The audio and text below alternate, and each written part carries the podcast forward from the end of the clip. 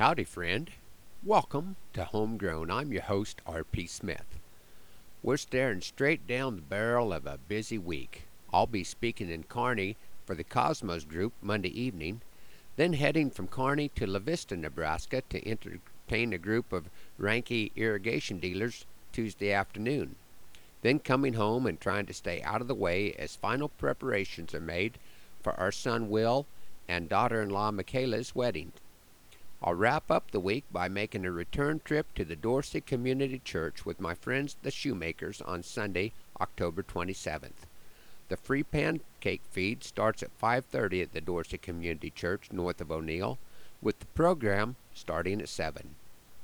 When things get so busy, it's easy to forget that our neighbors to the north and west are still dealing with what at times has to seem like a hopeless situation. I would encourage everyone to keep those Nebraska and South Dakota ranchers in your prayers, and if you're able to make a contribution to the rancher relief funds that have been set up, I know they would appreciate it. After I had enjoyed a wonderful morning and meal with the folks at the Valentine Berean Church last week, I was invited by some friends of mine to be part of a program at Cherry Hills, an independent living facility in Valentine.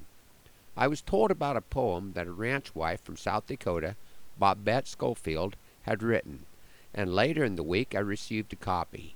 I'd like to share this poem with you this morning that Bobette has titled A Rancher's Prayer. The rancher looked toward heaven and said, God, where have you been? Do you know we had a blizzard with rain and snow and wind? You know I built this herd of mine with blood and sweat and tears. You know the work and worry as I struggled through the years. Now as I stand and look around, I see that it is gone. I don't know if I have the strength to rebuild or go on.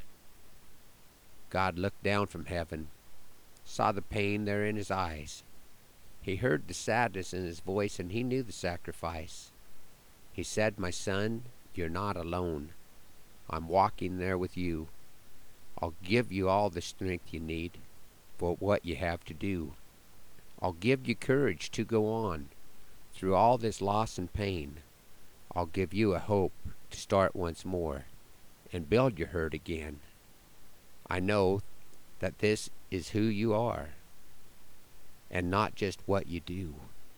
And as you're making your fresh start, I'll be right there with you. Do not think this is a failure or that it is something you've done wrong.